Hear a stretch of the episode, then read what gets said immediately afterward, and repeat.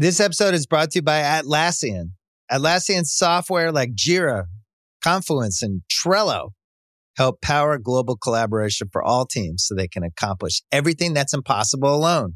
Because individually we're great, but together we're so much better. Learn how to unleash the potential of your team at Atlassian.com. A T L A S S I A N.com. Atlassian. Tap the banner or visit this episode's page to learn more. You could spend the weekend doing the same old whatever, or you could conquer the weekend in the all-new Hyundai Santa Fe. Visit HyundaiUSA.com for more details. Hyundai, there's joy in every journey. Shouldn't you be at work? When the seagulls follow the trawler, it's because they think sardines will be thrown into the sea. I will love it if we beat them. Love it.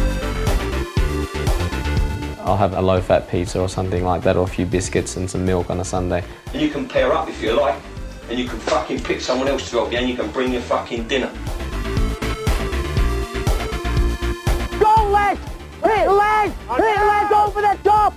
Back now! Now, you know him better than anybody probably. Do you back him to score quickly, yes or no? Yes. Oh, he hasn't! No!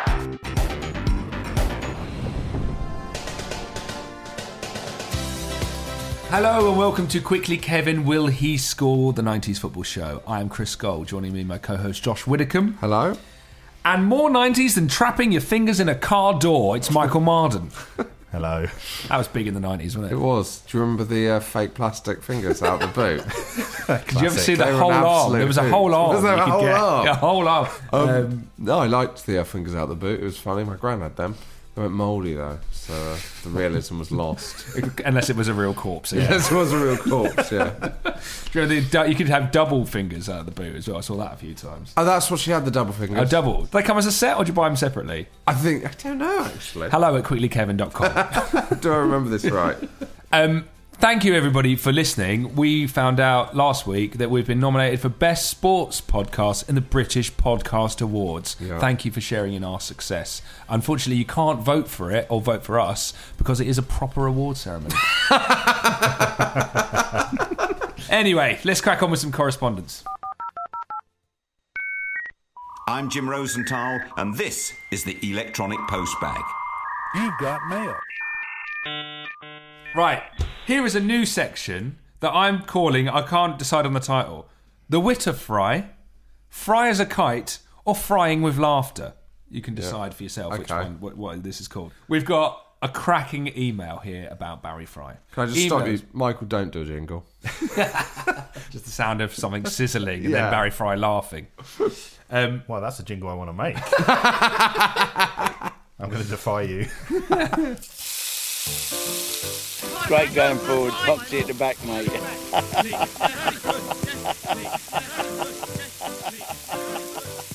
I can't keep a good man down. We've got a cracking email about Barry Fry from John Paul Stevenson. I recently listened to the episode on There's Only One Barry Fry and felt compelled to tell you a story my dad told me a few years ago, around 2002. In the documentary, Barry Fry randomly turns up at 102.7 Hereward FM, my childhood radio station. At the time, my dad worked at the radio station as a technician and working on the day of the Barry Fry visit, Barry Friday. Apparently, Fry was so excited when he Just so, in, just for the listeners, if you haven't listened to that episode, that's what Barry Fry called it, not what John Paul Stevenson's calling it. Apparently, Fry was so excited when he entered the building, he walked in whistling, If I Only Had a Brain from The Wizard of Oz. Such a- Why would you. Could I just quickly tell a story very quickly about a friend? Someone told me that their friend worked on a small local radio station, Yeah. like Herald FM. Yeah. And um, she was like working in the office at like 10 p.m. or whatever. She was the only one in there. And she uh, needed to charge her phone. So she just unplugged something, plugged it in. Someone ran out the studio. We've gone down. We're off air. Oh, no. anyway, carry Um, on. I've got a local radio story. So I, I used to work for Time FM 102.7 in Romford, and um, some guy, I had to interview like managers for like Redbridge and like local, really small like Billericay at the time, Mm. like really small teams. And the guy who ran the station said, I'm going to show you how to interview managers. And he just did a standard interview, like, oh, what do you think of the game today? Blah, blah, blah. It was just on the phone, like, like Yeah. down the line. And uh, at the end, he went, I think the team had won. And he went, so I imagine you and the boys going to have a few pints tonight? And the manager went, oh, yes, we will. And then he ended the interview and went, always end on a joke. and that is how, that's how quickly Kevin Amazing. began. Yeah, that's so good. Anyway, um, right, back to Barry. Um, Barry Fry's walked into the Hereward FM. He's whistling "If I Only Had a Brain." He reached the reception desk. He took off his trademark hat and shouted, "Somebody order a fryer!" oh yes. what a ridiculous man! Love the podcast, John Paul Stevenson. That is so good. Hundred percent believe it. Have you heard my favourite ever Barry Fry story? Have you heard the one about him uh, trying to break a gypsy curse that had been placed on Oh, Birmingham yeah, City? yeah. Have you heard that? Have you heard No. this? No. Oh. I mean, it's, it's been doing the rounds for a few years. So basically, there's a sort of story about Birmingham City, a curse being placed on Yeah, yeah. Birmingham City ground because they evicted some gypsies, sort of turn of the century. And ever since then, they was doomed to sort of bad luck and results and all this. And then Barry Fry one day consulted like some local gypsies about how to break it, and they said on, on on when the clock strikes midnight, you have to urinate on all four corners of the pitch, basically. So, and I think that they were in a bad run of form at the time, so Yeah. Barry Fry thought, "Fuck it, like you know what's there to lose," and basically went out on the pitch and pissed on all four corners. but my favourite detail is I think I think they lost to Wolves the next day. Players kept complaining about the smell of piss. Couldn't focus. You don't want to head one of those corners clear. They conceded from a corner. If you've got any more emails or any anecdotes about meeting Barry Fry, you know how to get in touch. It is hello at quicklykevin.com. Okay, it's time for Do I Remember This Right? Do I remember this right? Do I remember this right? Do I remember this right? Do I Do I remember, remember this, this Do I remember this right? Right, right. All right. Now, last week we discussed the fact that Mark Hughes was good at volleys and the specialisms we used to have in the 90s of certain Yeah. players. Um, so we had this email from Ben Livesley. He says, On the subject of Mark Hughes' specialist of volleys, I remember an incident where he hit one so well it went in and rebounded off the advertising hoardings. This was due to the Dell's famously narrow nets. Nice work from the officiating team that day. Who needs VAR? Yeah, these guys definitely do. So, and then he sent the link. I think, he, like, I think he was saying, "Did you remember this?"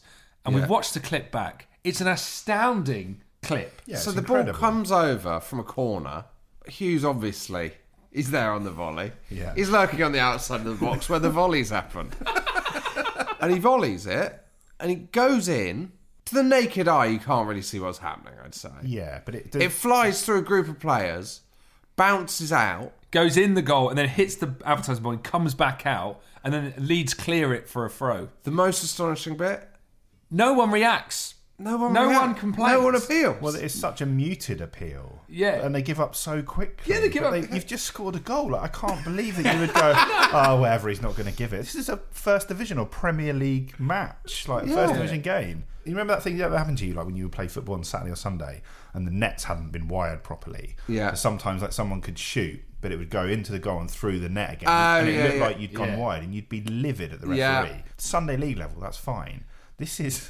This is Well, first. This is. well, you wouldn't think it would be allowed that the hoardings would be able to bounce your ball back out. Sh- How has that not happen happening all the time at the Dell in the nineties? Well, I'll tell you How why. I'll tell you why. Because no one volleys it like Mark Hughes. Um, have you heard of the Mandela effect? So when you when people are interviewed, they say that they remember Nelson Mandela dying in prison in the eighties. He didn't die in prison. The world. But are you mad? No one remembers that, do they? well, apparently when you when people are surveyed, but the, and the, the world kind of collectively forgot that he he died in the, in the not a 80s. thing. And But he was the leader of. South Africa for a decade. Yeah, but the Mandela effect is like a collective loss of consciousness, and I'm suggesting that, that that's what happened at the Dell.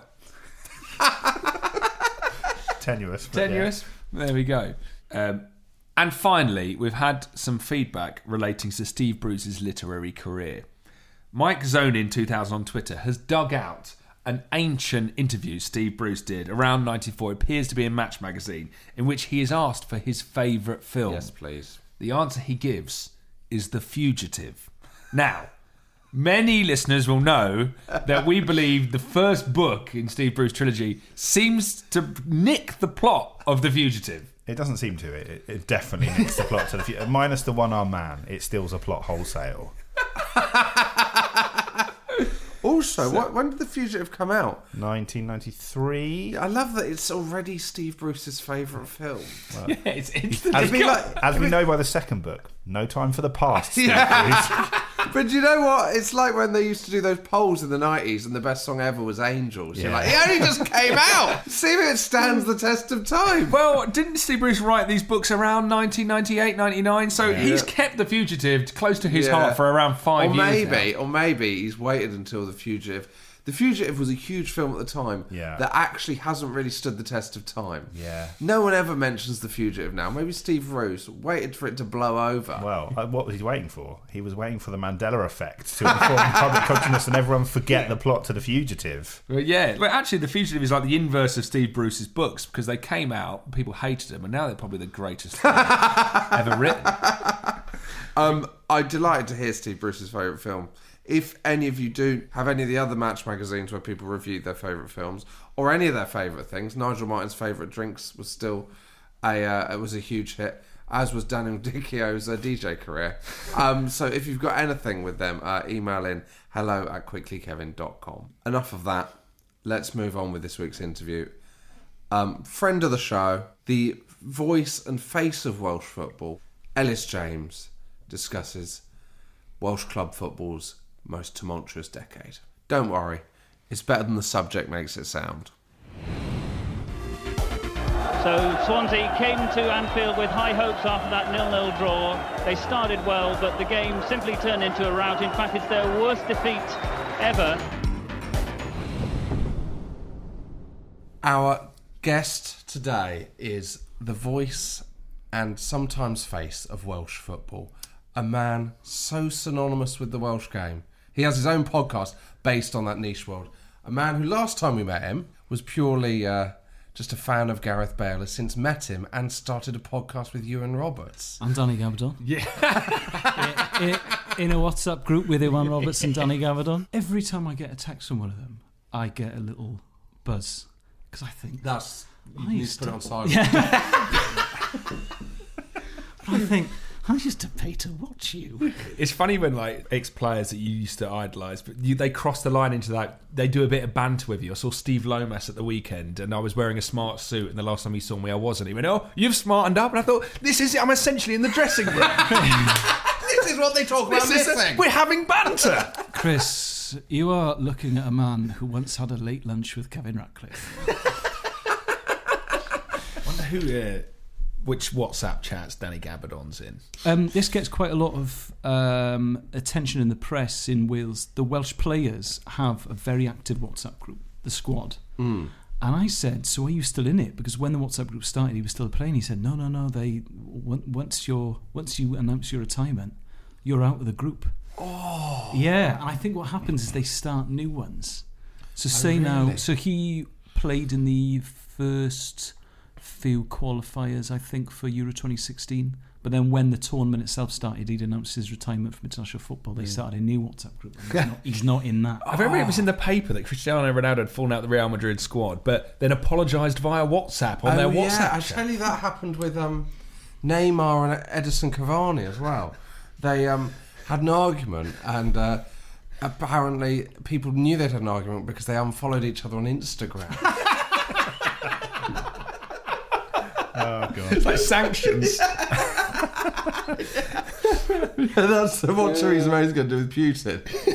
it's not going to be topical by the time we go out. But just so you know, at the time of recording, that is absolutely razor sharp satire. Yeah.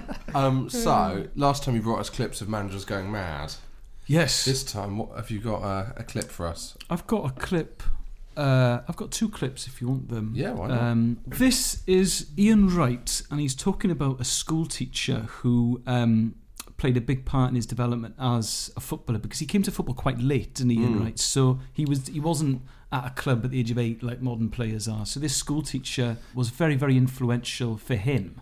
If this is the clip I think, I'm quite emotionally fragile this week because I'm Yeah. quite tired. Is it going to send me? Well, it is because he, for some reason, thought that this teacher had died, and then he's doing a program about his life, and they're interviewing him at Highbury, uh, and he's talking about this teacher, and he's he's quite emotional as it is, and then they surprise him, and he just turns up, and Wright hasn't seen this guy for you know 25 years or something, and also thinks you he's seen died. this? Yeah.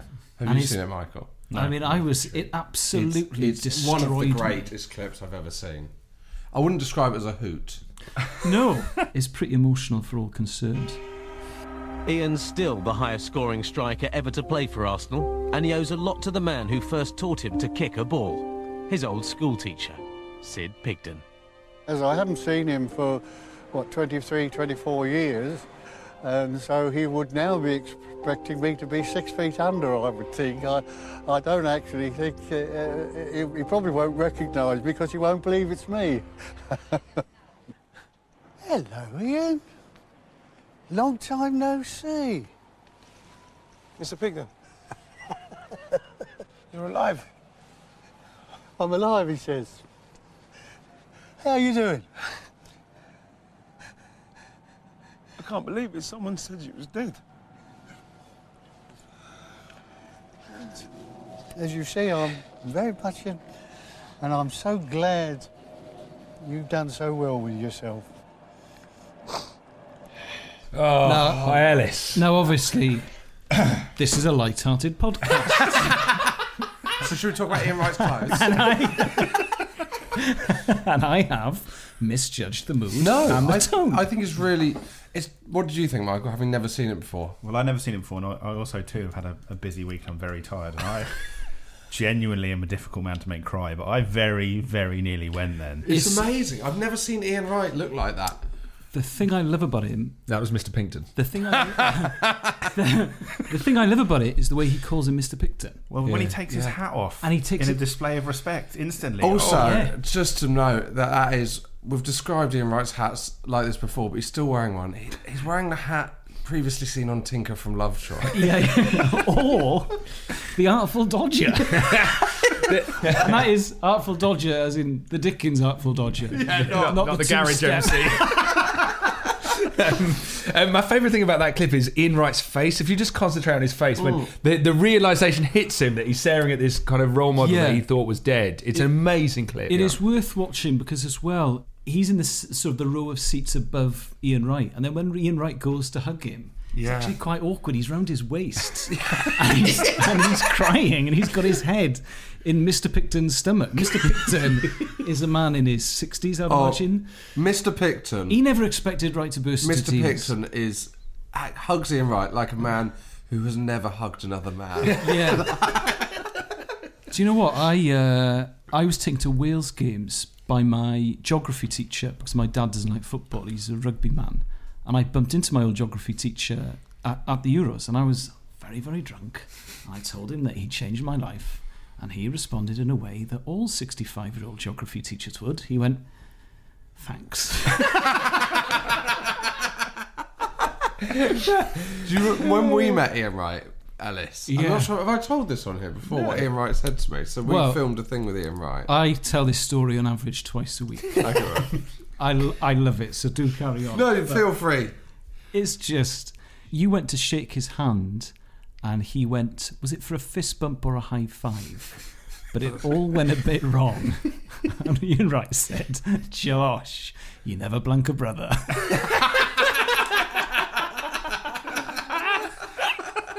As an opening gambit, absolutely loved that. Had you had you met him before? Yeah, I'd, uh, about years ago. Years Okay. ago, I'd done a radio thing which he'd been on. He's a lovely bloke. He He's is a- such a nice bloke. If, Uh, one if- more clip. If you want to lighten the tone, Yeah. Um, the way I consumed football in the nineties was it was HTV as it was then, but ITV Wales, I suppose it would be now.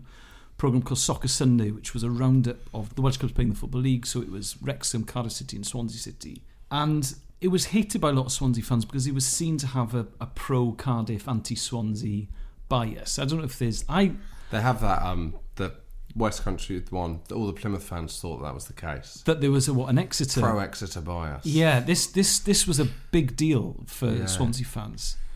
That would Um, make more sense, the Pro Cardiff bias, because it's the capital and the Yeah, the and- Pro Exeter bias really a slap in the face. And the, and the, and the media's based in Cardiff, and Yeah, yeah. and they used to call the BBC. It was on it was on ITV, but it was called the the Bluebird Broadcasting Corporation and all that kind of stuff. And and I I never really saw this. I think because I was too young and I just would watch anything, so I didn't really watch it with a, a critical faculty in mind. But um, Jonny Owen, who made I Believe in Miracles, the Nottingham Forest film, and who made uh, Don't Take Me Home, the film Wales at the Euros, he was the final presenter. And he, he ends his tenure in an amazing way. But I'm, just, I'm going to play the first bit of the clip just because when you think of opening titles music for 90s football TV shows, you won't get very much better than this.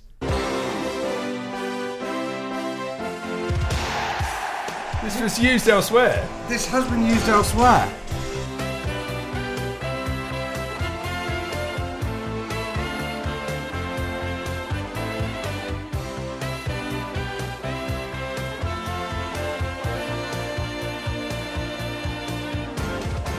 Now, I watch a lot of Soccer Sunday clips um, researching this. I forgot how badly made it is. Now, that's Hugh Johns, and he did the ITV commentary when England won the 66 World Cup. So, obviously, Kenneth Wolstenholme says they think it's all over it is now. His version is absolutely rubbish. and someone once found it and wrote it for me on a birthday card. And it, I can't remember verbatim what it is, but it's something like Hurst, Hurst is in plenty of space. And he scored. England are world champion. And, it's, it's- and he just completely misses an opportunity to be iconic. But the thing with Hugh Johns is the whole programme wasn't very good. And we won the 1994 Autoglass Trophy. We beat Huddersfield in the uh, uh, on penalties. And it's Hugh Johns commentating with Terry Yorath doing co-coms. And there's a penalty, a Swans penalty. I can't remember who it is. But he goes, Oh dear, it's hit the stanchion. Oh, oh, Swansea 1 0 down. And Terry Yorath goes, no, it went in. It just bounced it just bounced back out. He goes, Oh, did it? That's Partridge. he goes, Oh, I, oh, wow. Oh, okay, I thought I thought it hit the stanchion and. Oh, right, okay, well, Sw- oh, Swansea 1 0 up, is it? And, and the ball is in Huddersfield's court. and it's just a bit rubbish. But um, the thing with Jonny Owen was he was the presenter, and everyone knew he was a Cardiff City fan. But a lot of Swansea fans felt aggrieved that there was this pro Cardiff, anti Swansea bias. So I'll, I'll try and find his parting shot. Actually, I have to say, it certainly improved my acting skills presenting Soccer Sunday. Smiling when my beloved Cardiff City lose and keeping that smile when Swansea City win. Now that caused an absolute ruckus. like people were f- were furious. Oh, he's, he's, he's actually said it. It's blatant. it's blatant. They're even the presenters are saying it now. We've been saying this all along for years.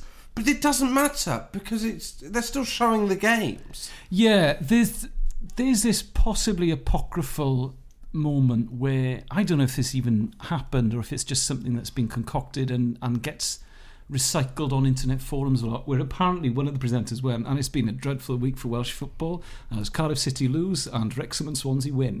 that can't have I'm not surely not.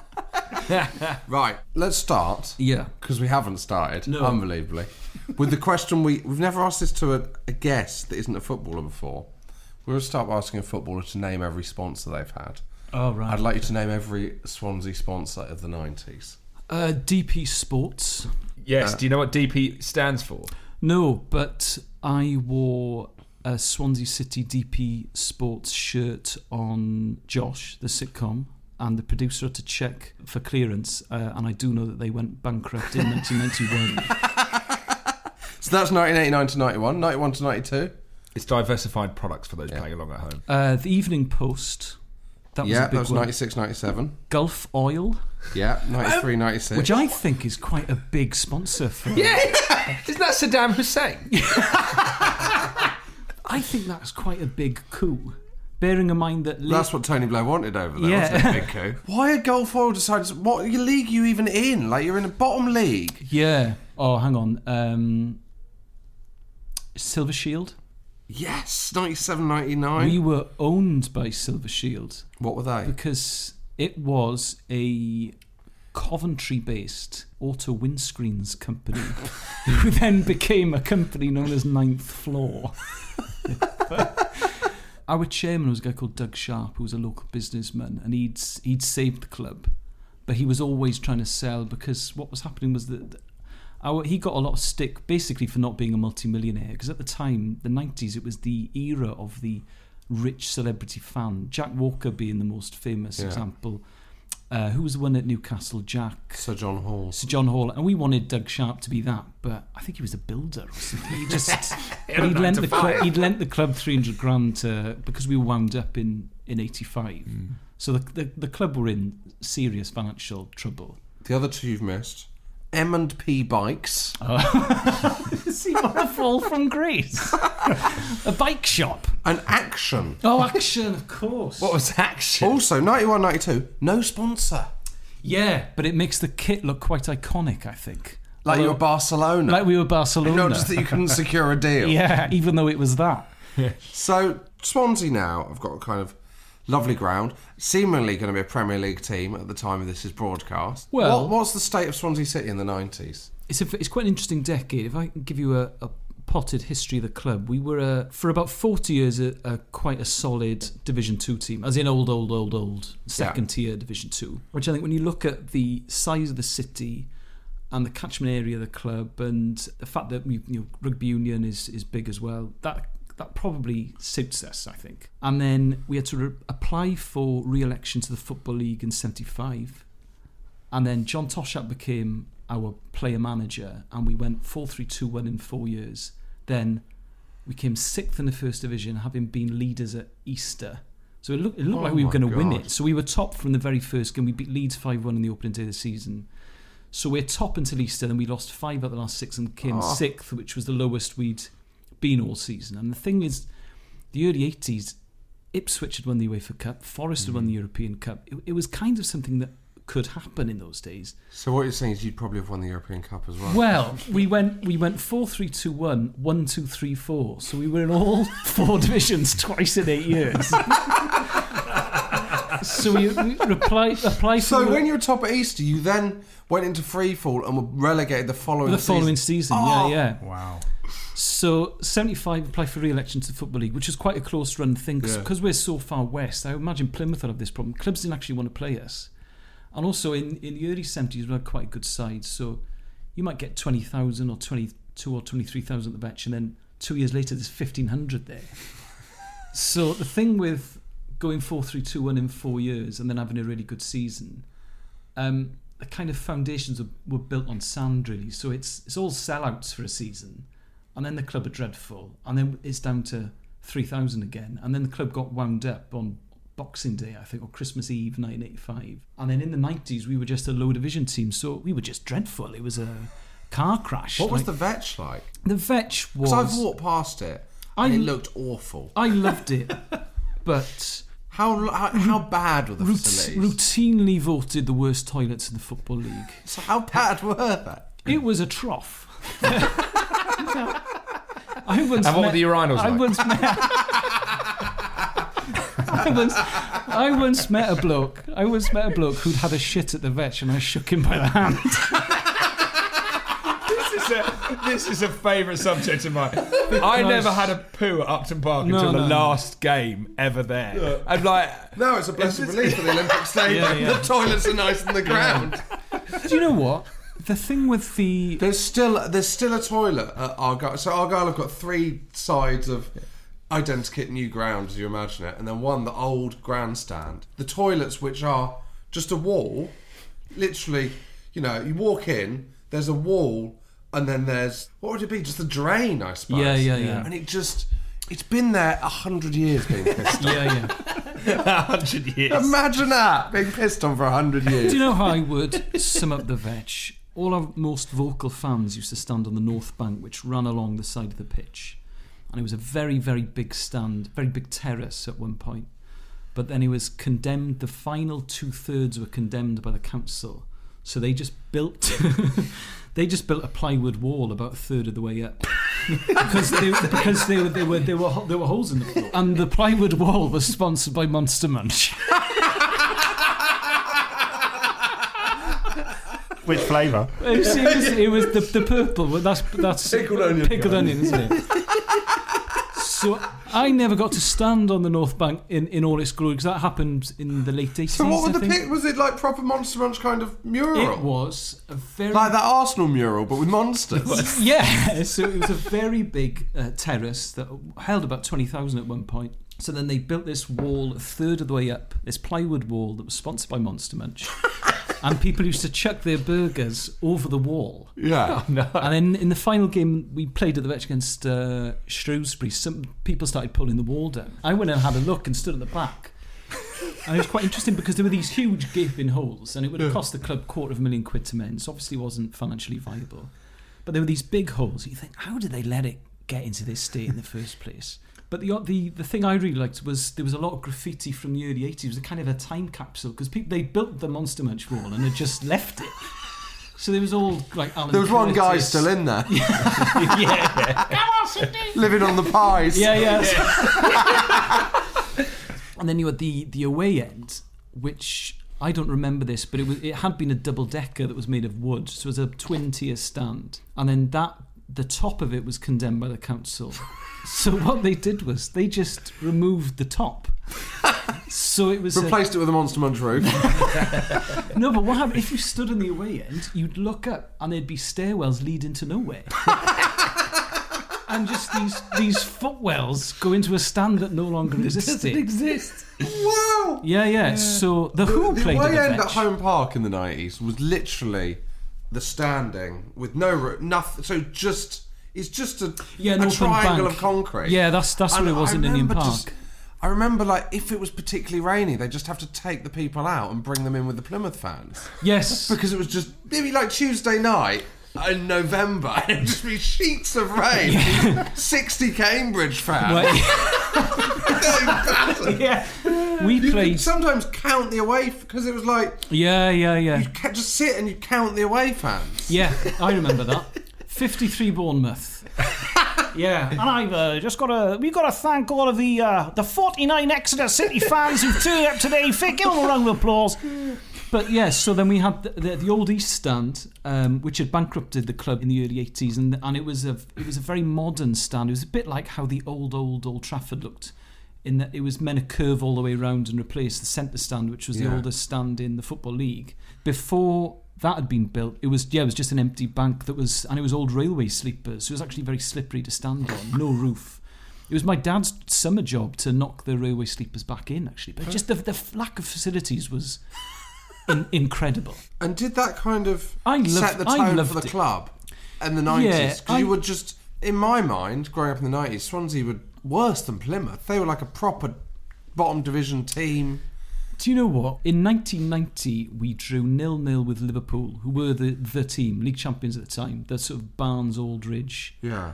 Beardsley sort of Liverpool team. We drew nil nil with them at the Vetch in the FA Cup, and then uh, we lost eight 0 at Anfield. but it's worth it. It's it's on YouTube. Um, there's a Swansea pitch invader, and he gets on, and initially he's booed by the fans, and he does such a good job of evading the stewards. Eventually, the, the, he turns it around. So the, the Anfield crowd greet him with warm applause, and then he scores. He knocks the ball past Bruce Grobbelaar. Absolutely hilarious. To be fair, Bruce Grobbelaar was getting a grand to let it in. Yeah. and then we, we won the Welsh Cup and we played Monaco. So yeah, you, you won the Welsh Cup in 1991. which got you into Europe, you see. Do you know um, how many people watched you beat Wrexham in the final? Five thousand. Oh, was it at the? That was at the National Stadium, wasn't it? That was at the old Cardiff Arms Park. Yeah. So did anyone care about the Welsh Cup? well, they they did by the final because it got you into Europe. Newport County, for instance, got to the European Cup Winners' Cup quarter-finals. Believe it or not, Bangor City beat Napoli, Cardiff beat Real Madrid. We we got stuffed by Monaco eight 0 when Arsene Wenger was manager. Prince Oh, really? Prince Rainier of Monaco went to the game and sat in what was basically our director's box, which was. I mean, it didn't even have a padded. You you got a tray of sandwiches. Prince Rainier. uh, I was thinking of the f- the famous people who sat in that box. Uh, Prince Rainier of Monaco, Uri Geller, and Leslie Ash. the, the big, the big three. Not, not together. No. One episode of Men Behaving Badly, that would have been. Rogues Gallery. Could I just? I was looking into this. So you won the Welsh Cup in 1991. You Yeah. lost in the final in 1990. Do you know who beat you in the final of the Welsh Cup? Oh, this would have been one of the. Was it one of the border teams? Hereford. Kidderminster- They're in England. Yeah, we allowed teams like Kidderminster Harriers and I think Shrewsbury probably. And Just to compete because it was near Wales. well, the thing is, Does the Welsh Cup still exist? The Welsh Cup. It's the th- third oldest cup in the world, the Welsh Cup. But now we're not allowed to enter it because we play in the English Pyramid. But I so wanted to- Colwyn Bay and Wrexham and Cardiff and Swansea and Newport aren't allowed to play in the Welsh Cup anymore. I wanted to talk about the Football League of Wales because in my I before I researched this interview, I was under the impression that the Football League of Wales had been around for hundreds of years, but actually it was created in '91 on the basis that Alan Evans, who was like head of the Football Association of Wales. Had a conspiracy theory that they were going to try and merge all the kind of Great Britain Well, football associations. That, that is actually. I mean, that's not really a conspiracy theory. Oh, because- here we go. Here we go. There's, Jet fuel, Mel Still the, South, the. South American, um, the South American nations and the African nations think that we're basically cheating, and that we we're taking up potential four places at the World Cup. Um, Yeah. We're really still so like Team GB, the Welsh and Scottish and Northern Irish ones were dead against it because it essentially weakens the argument that we are our own country with our own footballing traditions, which is why Wales doing so well at the Euros and Gareth Bale being so marketable and Ryan Giggs being our manager is actually hugely important because Do you think Ecuador don't think that we should have a place at the World Cup. It's quite difficult to imagine now because it looks like Cardiff are going to be in the Premier League and the Swans are in the Premier League. In the 90s, we were rubbish. Cardiff will often make the argument, Cardiff fans often make the argument that they're this sleeping giant and that they're this dormant, massive club with this huge potential support in the valleys. And they'll take the mickey out of our attendances. I mean, in the 90s, which is when I grew up, Cardiff City's chairman was a guy called Rick Wright, who owned the fairground at Barry Island. It was pretty small time for all concerned. Like, let's not beat around the bush here. Like, I, I, I'm, I'm well aware that there was 50,000 at Ninian Park when they beat Real Madrid and all that kind of stuff. But in the 90s, when I, when I was going, there were, it was like three and a half thousand in Ninian Park, and it was three and a half thousand at the Vetch. the rivalry's one of the most insane in the UK, isn't it? In Yeah. the nineties, you weren't allowed away fans. No, we're the first bubble game in Britain So because how does that work? when we played Cardiff in the FA Cup at the Vetch in 1991, the mayor of Swansea described it as the worst violence the city had seen since the Blitz. Bearing in mind that they they Coventryted Swansea, like like you- Yeah. like the, the, the, city centre was built in the sixties because they absolutely the Germans flattened it to to bring the Blitz into it. it was absolute bedlam. But we haven't played them for about 15 years, between 65 and 80. Certainly not in the league. We must, might play them in Welsh Cup. But by the 90s, we played them quite a lot, and it was a very, very nasty rivalry. And a bubble game, it means that, for instance, right, the last time we played Cardiff in the Premier League, I went with my mate who I've been going to the Swans with for years, and he lives about 100 yards from um, the Cardiff City Stadium. But because he's a Swansea fan, he had to drive back to Swansea, get the bus to Cardiff, where he's given his ticket on the bus. So you're not allowed to, you're not allowed to have your ticket beforehand.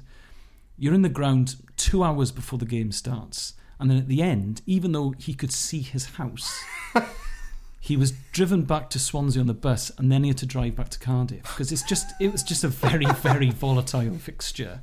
It's like have you ever seen a game behind closed doors? Mm. Yeah. They, they might do that to West Ham. Yeah, fingers crossed. It's such but it's such an odd thing to. I think. I think.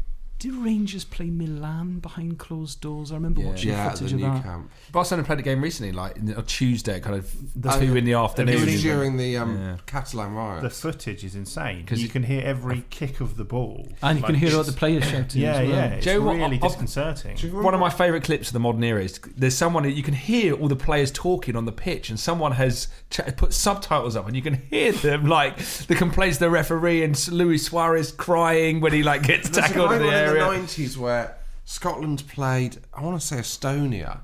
And Oh, they yes. didn't turn up. Yes. For some reason, like Yeah. dispute over Yeah. bonuses or whatever it would be. And then Scotland had to kick off. yes, yeah, yeah. This is and they won 3 0. Yeah. And I, I remember seeing Ally McCoist on They Think It's All Over. I don't know why this has stuck with me. And he said, uh, We won 3 0, and I'm claiming two of them. And And he said, one was a deflection, but I'm claiming. Yeah, yeah. I thought that was a great line. Yeah. I don't know if he's got writers. Scotland taking the field for their World Cup qualifying game against Estonia in Tallinn today, despite the complete absence of their opponents. Estonia refusing to turn up for a match which had been brought forward from an evening to an afternoon kick-off because the floodlights were considered inadequate.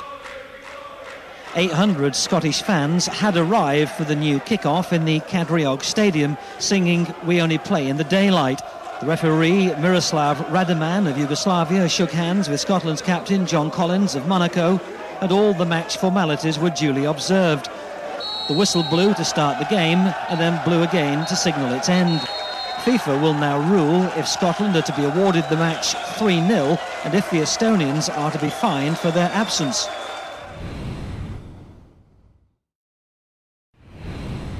Best game of the 90s for Welsh football, I would say it was Wrexham beating Arsenal. Do you know what? It would be um, the Swans beat West Ham in January '99 Yeah. in the FA Cup, and I think we don't get the credit we deserve because whenever they talk a about strange way to answer Wrexham But game. whenever, but whenever they talk about the great giant Yeah, media bias you were banging on about. whenever they talk about media giant, uh, the big giant killings, it's always Colchester beating Leeds, Hereford being beating Newcastle, and then Wrexham Arsenal. But we were in the bottom division, ninety nine. Yeah, but Wrexham had finished bottom. Yes, Arsenal had finished top. Yeah, And then and- Mickey Thomas scored the equaliser at the age of. Oh, scored the winner. No, the equaliser. Yeah, it was Steve Watkins. 38. Yeah, and he's got a horrendously stringy ponytail. Yeah. If you look back at the footage, his hair is I'm- awful. So here's some research on Mickey Thomas. He went to prison the following year. Yeah, Do you yeah. know why? He was basically photocopying tenors, wasn't he? And, and, and, um, and selling them to the to the youth team. And they were all and they were all sixteen, going, "Wow, this guy photocopies his own money." He got stabbed in the ass with a screwdriver by his wife. No, because- no, by his brother-in-law for shagging the brother-in-law's. Oh god! And it was in a car, wasn't it? Yeah, he having was sex shagging her in a car. He got stabbed in the ass with a screwdriver. But oh, in the act. I, from what I understood, it was mid-act, and he had his trousers down, and he got stabbed in his bum cheek with a screwdriver. Oh. Now the thing with Mickey Thomas, he played for Man United. Like he was a good player. You kind of forget all of that. Yeah. Because I, I imagine he has um, an autobiography, and I wonder if Ryan Giggs had read it. Must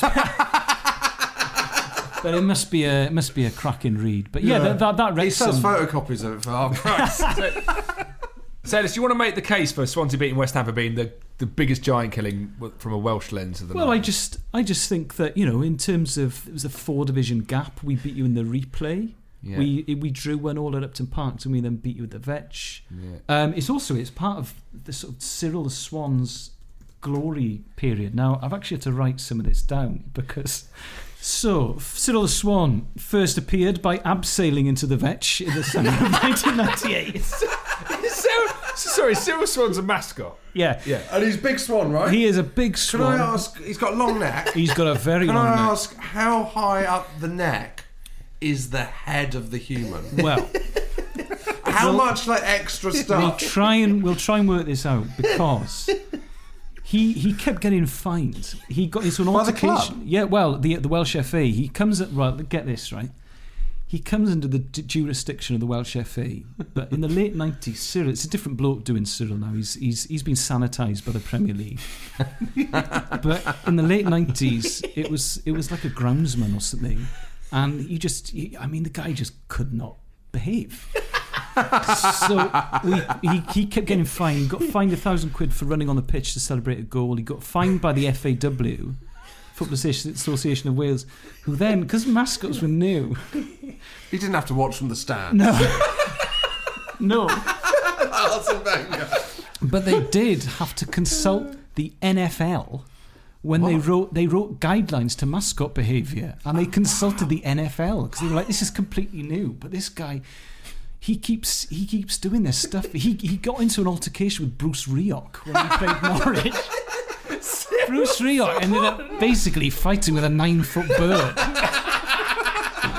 What did Now- did was he like? They were. I think he, he got fined. He got fined for kicking the ball against one of the players. We played Millwall in the cup, I think it was, and he, he kicked the ball against the players. and Why obviously- didn't they just replace the guy in the Swan? Well, to be honest, I thought this, but it.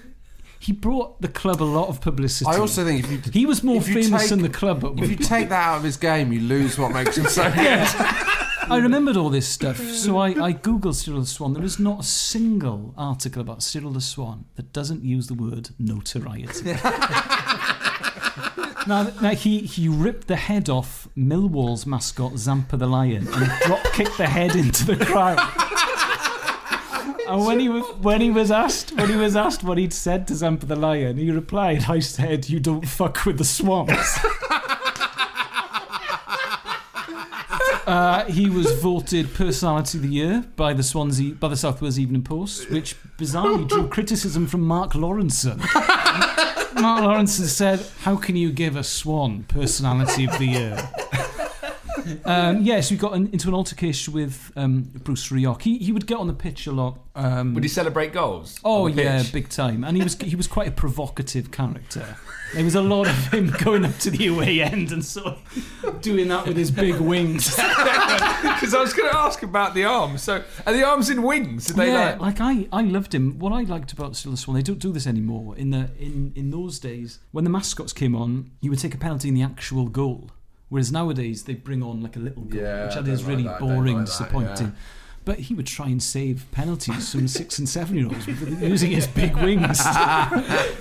we, had, we had a. I'd love to meet this guy for this. Um, I wasn't there for this, but apparently um, in the late nineties, uh, it was five or six mascots who were, you know, children, and then one bloke who was thirty-five, who was called Jason for Talbot, but he'd paid the money and he got to take a penalty. just wanted to play. we all we almost went down. We almost we, we almost went down in. We, contractually, we can't do anything. Yeah. we just got us over a barrel. Um, uh, there's just some other things that I just need to fact check. So Terry Yorath is Swansea and Wales manager at the same time twice. Yes. So was he one of in the times that you had four managers in a year at Swansea? We had five managers in 95, 96, and First team to ever do it, right? Yeah, in the top ten of you know they do those top ten shortest reigns of managers in British football. Yeah. We've got two entries in the top ten, both from the nineties. Kevin Cullis, who was there for a week, Yeah. and uh, Mickey Adams, who was there for 13 days, We'll never beat Leroy Rosenior's record, which is 600 seconds as manager of Torquay United. How did that happen? I don't know, but when you manage, when you're measuring managerial reigns in seconds, 10 minutes, he was manager of the club for 10 minutes. I've got a quote about Cullis. This was before his second and final game. Oh, Christian Edwards said, It was like a pantomime. Before the game, he'd pulled me and Roger Freestone Oh, Roger Freestone, yeah. to one side and started talking about new contracts, four year deal, and it was monopoly money, fantasy stuff. I was 20 years of age, earning 125 a week, and living with my mum and dad, and he was on about three or four grand on a new Mercedes. The thing with Kevin Cullis, Doug Sharpe, who was our manager, who was our chairman at the time, had saved the club but didn't really have a huge amount of money. But the fans were very frustrated because we were a selling club. It would just look like we were going to create something, and then he'd sell our Yeah. best player. So how but he was Kevin balancing the Cullis books. and Kevin Cullis, am I right? Was youth team coach at Cradley Town in the West Midlands. Yeah, and there was this amazing quote where he said, um, so Cradley Town, he was the youth team coach. So he'd, from memory, the youth team at Cradley were really good. But that is, if, you, if your under 14s team is beating all comers, I don't think that qualifies you to manage in the Football League. In his press conference, he said, whether it's Inter Milan or Cradley Town, football is still the same sport. And I thought, he's factually correct. but I would say there's slightly more to it than that. The other thing I found about him is that you were losing 4 0. That during the team talk, presumably at half time, the players ejected him from the dressing room. Yeah, it's now Kevin Cullis. My best friend at school is a big Cardiff City fan, Yeah. and my memory of Kevin Cullis is seen through the prism of the boy I used to sit next to, who thought it was the funniest thing he'd ever heard. As uh, an addendum, The chairman claimed that he resigned. He claimed that he never did. He claims that he was sacked and that the first he'd heard about it was when he called Swansea's club call. Why is the manager calling club call? Why did he do oh, that? Also, I can't believe that Swansea had a club call back then. I thought it was only like No, no, hey, everyone had a club. Everyone had a club call, but also such an expensive way to find out news from your own club. It's about, it was about 50p a minute or something. It was an Do you absolute think- car crash. As someone that knows about football but doesn't know, I've never worked within football. If you got hired by Swansea City on your first day of training, do you think you could maintain their respect for a full session? Like, what would you what what would be your plan? I I asked uh, Iwan and Danny this because obviously Ryan Giggs, as far as Welsh footballers go, there's very few to rival him. And they said he will get more of a grace period than someone who hasn't played the game. Mm. But Mm. if after a week they think he doesn't know what he's talking about or they don't buy into his system, he's he's then back to zero. Have you seen that Ryan? The footage of Ryan Giggs giving the, his last team talk? Yes, it made me imagine. want to cry. Oh. All right, obviously, I haven't won the league. It's very disappointing for fans. So let's let's go out there and give um, let's give them something to shout about. Give something for the fans. Give some fans something something to shout about. Um, obviously, we're not not winning the league. It's shit, shit is shit. Actually, um, in, in conclusion, just just try, just try because obviously we're at home. Got to give the fans something to shout about. Best of luck. Come on, mate. and you're just thinking it's half time. It's I don't know. It's a playoff for the 2020 European Championships, and we're one 0 down. Ryan, inspire, inspire them. Ah, obviously, very important game now. yeah, England are already qualified. Well, Al- Alan Tate used to say Michael Laudrup was the best player at the club, and he was 49. And the thing with Ryan Giggs is, Iwan Roberts made the point that in the very first session, if he says, Right, I want you to do this, and he pings a 50 yard Mm. crossfield ball, you won't be able to stop yourself from going, oh, All right, well, he, he's still got it. But if his ideas are bad, then all of that respect will disappear. Well, you, you had a big player as your manager when you were in the lower leagues, Jan Molby. yeah, yeah. A, how fat was he by this point? he was big. I, I remember getting his autograph, Mm. and my main memory of Jan Molby was I was quite a small teenager, but he he was must have huge. been so much better than everyone else at football. Yeah, yeah, of course. I mean, not the most mobile. Let's No. not beat around the bush. But I got I got his autograph when he was manager of the Swans, and the, my memory of it, it was that he didn't look at the paper as he was signing it. And then I had to write Jan Molby next to it because his writing is so bad. Did you look down? It was just a number. Yeah, I thought there's no way I'll be able to. There's no way I'll be able to pass this off as Jan Molby's autograph. I've still got it somewhere. I love that his vision is so good that you know, like a player who's Yeah. always looking up. Molby's doing that with autographs. yeah, the no look For next autograph. autograph hunter. This is going to sound ridiculous, but but bear with me. Do you know what? Our record signing was a guy called Colin Irwin, who we bought in '81, I think, from Liverpool for 350 grand. He was our record signing until 2008. 27 years. and when I was going in, when I was going in, sort of the early 2000s, we were talking about this because the club at the time didn't have a bank account. I remember going. What do you mean you didn't have a bank? because we'd been, put, we'd been put into administration, so the club didn't have a bank account. And I remember going into the club shop, and everything was going through Huw Jenkins, who was the chairman. It was it was all going through his building firm. so so I, I went into the club shop to buy a mug or a scarf or something, and I used my card, and the the, the till receipt was uh, you know courtesy of. Uh, Jenkins and Davis, Roofers, Morriston. Like, oh my god, the club doesn't have a bank account. So all our players were, were loanees because the club was in such dire financial straits. You did have. Oh, well, I was going to say, speaking of big money, at the 1992 Football League Cup final at Wembley Stadium, there was a sprint contest. Yeah, yeah, yeah, yeah. And John Williams won it in a time of 11.49 seconds. I don't know if that's 100 metres. Beating, amongst others, Efan Ekoku. He got a 10 grand first prize. Do you think he got allowed to keep the money? Well, we were a club of freaks. So we had the fastest player in the Football League, John Williams. We had Andy John Lev. Merrick as well. We had we had Andy Legg with the longest throw in in the football league. We had um, a guy called Walter Boyd, who got sent off, and this record will never be beaten. He came on as a sub, got involved in an altercation with someone as he was walking onto the pitch, got sent off for that. But it was before the referee had blown to restart the game, so he was sent off officially after zero seconds. How did he get involved? How do you get involved yeah. in an altercation? so he's come on as a sub. It's not even like Yeah, he yeah. could have heated up in the No, tunnel. no, yeah, yeah. He's walked on. He, he's walked What on. What was his excuse? I don't know if someone had. I Were you know if- there? No, I was. It was an away game, I think. I don't know if someone had said something, but yes. he was actually the guy that was in Cyril the Swan. the thing with John Williams, my flying mem- postman. the flying postman, he was very quick, but he was very good at running in straight lines, and his final product left a lot to be desired. And my memory of John Williams, if I if when I picture him, is so you've got the north bank where I used to stand, then you've got the the away end, which is behind the goal, and then there's a gap, and you used to have. Now that was hou- houses because I don't know if you've been to the Vetch, but it's, it's right in the middle of town, Yeah. surrounded by terraced houses. So those houses, which were between the away end and the, and the north bank, people would stand on milk crates and watch the game for free. I mean, of course we were in financial trouble. the other thing, financial trouble. I remember queuing for the uh, at the turnstiles once, and suddenly there was a lot of fuss, and there was this ripple of discontent, and someone said, "Oh my God, they're, they're going to ask for NUS cards. They're going to ask for any. What's an NUS card?" And I said, "Well, it's to show that you're a student, because it was like eleven quid for the North Bank, but it was six pound or five pound if you're a student." And this bloke went, "Oh shit!" He said. I've been claiming I was a student since 1988. and no one, had, no one ever asked. I thought, well, of course the club's on its ass. Like, no one is even paying full price.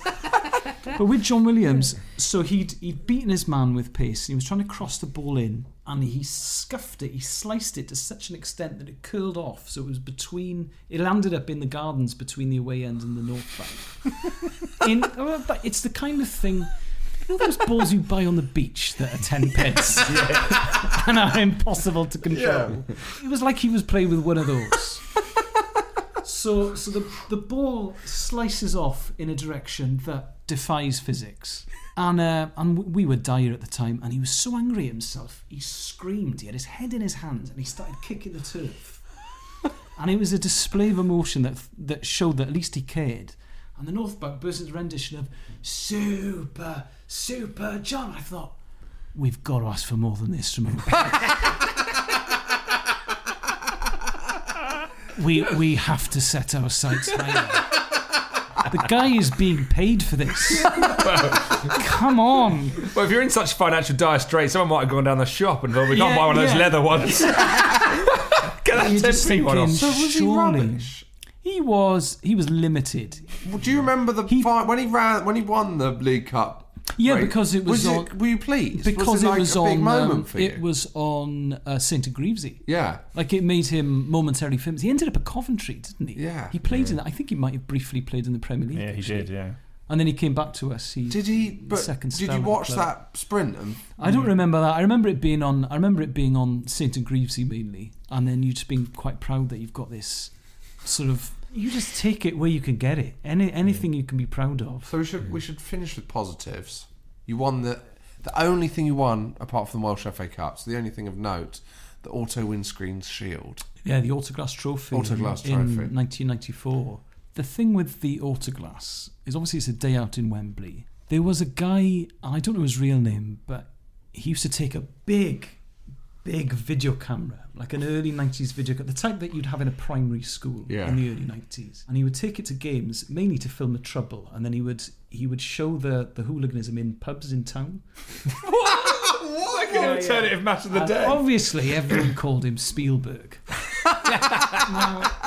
so, So he'd be in the stand. He'd be in the stand He'd stand. be ha- allowed to take his video camera. Yeah, yeah, in, yeah. And he'd not be filming the game. He'd be filming the He'd, trouble. he'd, if there was any aggro, he'd, he'd be filming that, and then he would. and then people would go to a pub to watch it. Yeah, apparently, obviously, I, I mean, I was a little kid, so it was slightly hmm. before my time, but it's interesting because it's the pre-mobile phone age, so everyone's so excited that there's a camera. So if you watch his videos, it's just people going Spielberg, Spielberg, Spielberg, Spielberg. Hey, hey, hey, hey, hey. now, I watched the Autoglass Trophy one. The standard of face painting in 1994, it looks like it's been done with house paint. and um, and the thing with Spielberg, f- from what I understand, I'd have to have this confirmed by someone. South Wales police found out that this was happening, and then they raided his house and they used the videos he'd made to to convict basically his friends who, who, we, who we'd been videoing because obviously the evidence is all there for all to see. So, as a modern Swansea fan now, do you look back on the 90s and maybe smell the roses a little more now because you had that period? I do because I don't remember us being successful in the 70s and 80s. So, in my mind, I probably started taking notice of football, I would imagine, in the early 90s. You know, we were bad. We were a bad team and a poorly supported team because it's, it's a football city, but it's at the time it was a Liverpool city and a Man United city. So, like any club in the in the lower divisions, we could call up for a big game. The, the ground would sell out, and you think, "Oh, great! There's there's fifty thousand here today. This is brilliant." Or we took twenty thousand to Wembley, but like it's just a different planet. It's like it's a different club, isn't it? Yeah, there was a lady in there was a lady in uh, the lady who ran the club shop was a woman called Myra, and you think you shouldn't know the staff by their first name. Like if you go into the Man United superstore at Old Trafford, you're like, "Hey, it's Tony!" um, we got taken over in the late '90s by a guy called Tony Petty, and he tried to destroy the club. He put most of our top players on the transfer um, on the transfer market because he couldn't make ends meet, and I think he'd bought the club for a quid, and he, he got he basically got hounded out of town. So I think I think someone someone attacked him at the Vetch and all this sort of stuff, and there was a big march to try and get rid of him, and that's when the Swans Trust came in. So that's when the that's when the, the new club was reborn, really, with Tony Petty. But if if if you want to hear about the Tony Petty story, it's all in the uh, in the film Jack to a King, which is sort of the modern history of Swansea Mm. Football Club. And the thing with Tony Petty, he was he was loathed. Like it wasn't safe for him to go in the city. So when the club was bought off him, it was bought off him for twenty grand in cash, which was kept in a Tesco carrier bag, and it was given to him at the Copthorne Hotel in Cardiff because he wouldn't go to Swansea. And, and the amazing thing is, because the club was on its arse, he he wasn't based in Swansea. He was Australian.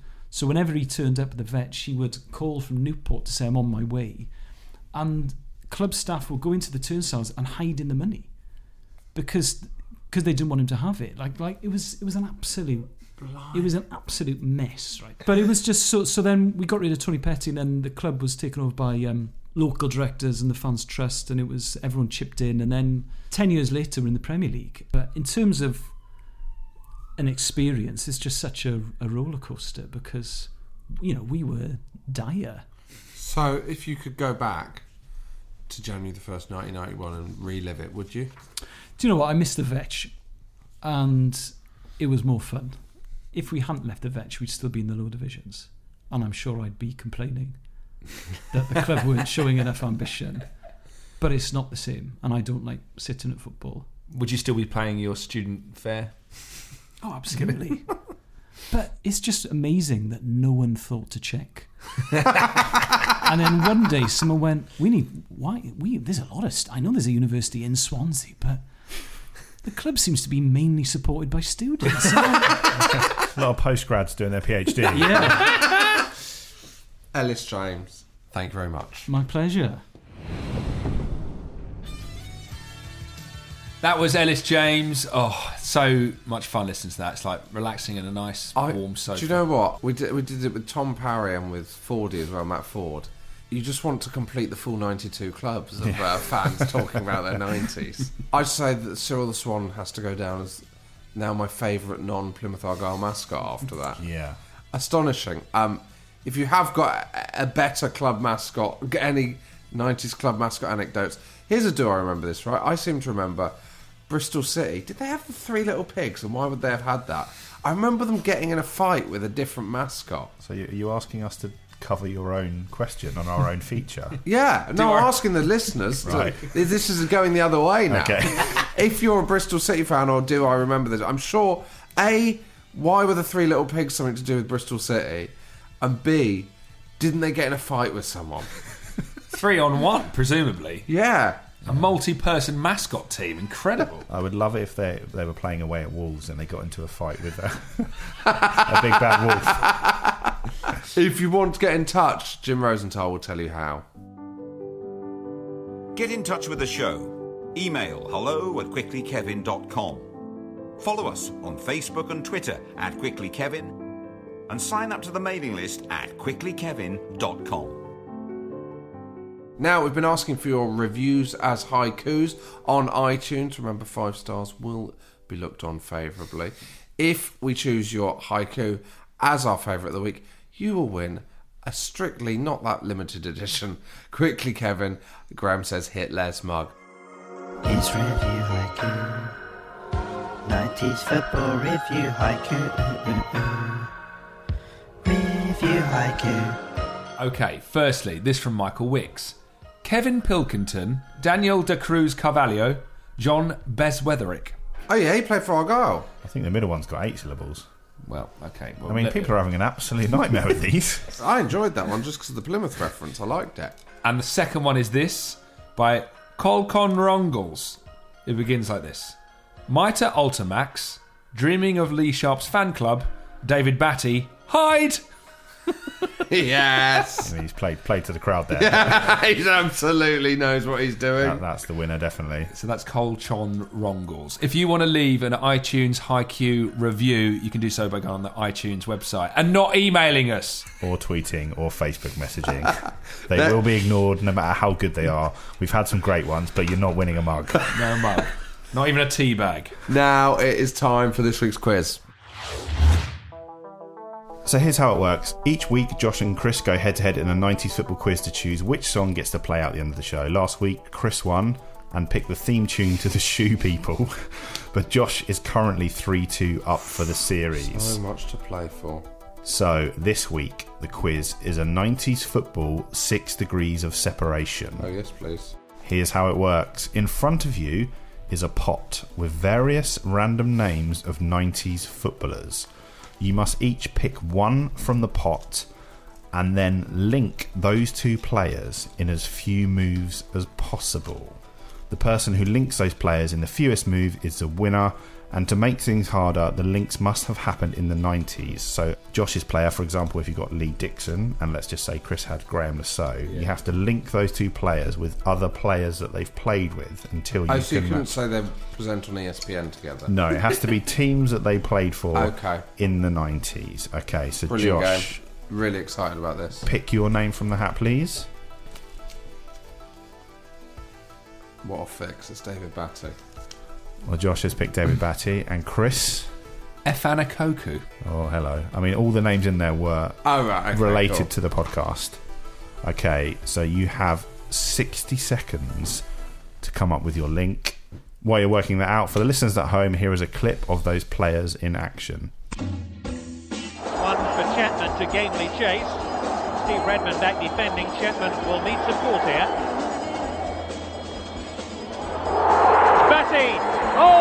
First goal in four years for Leeds United.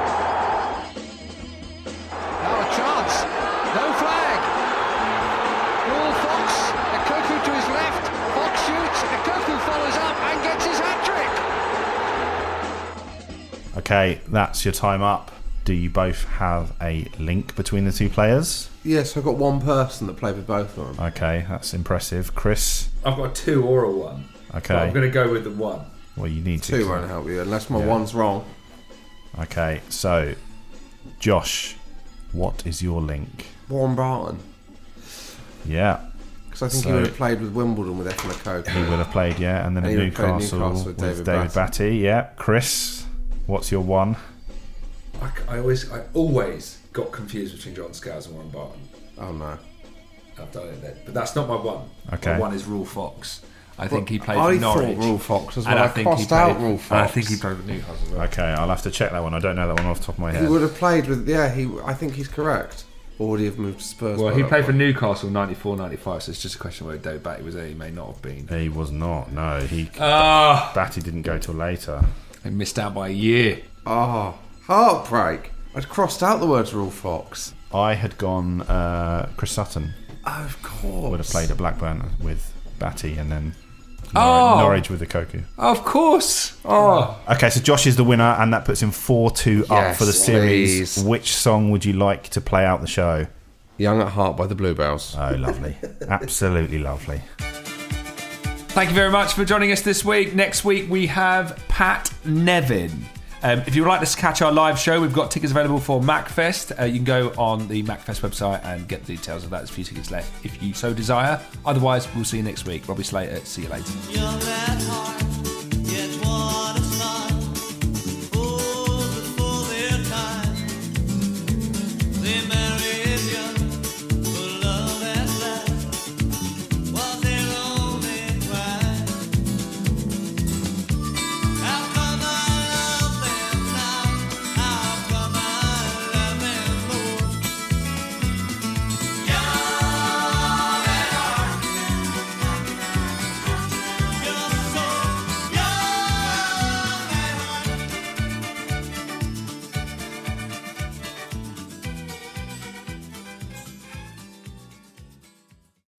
This episode is brought to you by State Farm. You might say all kinds of stuff when things go wrong, but these are the words you really need to remember. Like a good neighbor, State Farm is there. They've got options to fit your unique insurance needs, meaning you can talk to your agent to choose the coverage you need, have coverage options to protect the things you value most, file a claim right on the State Farm mobile app, and even reach a real person when you need to talk to someone.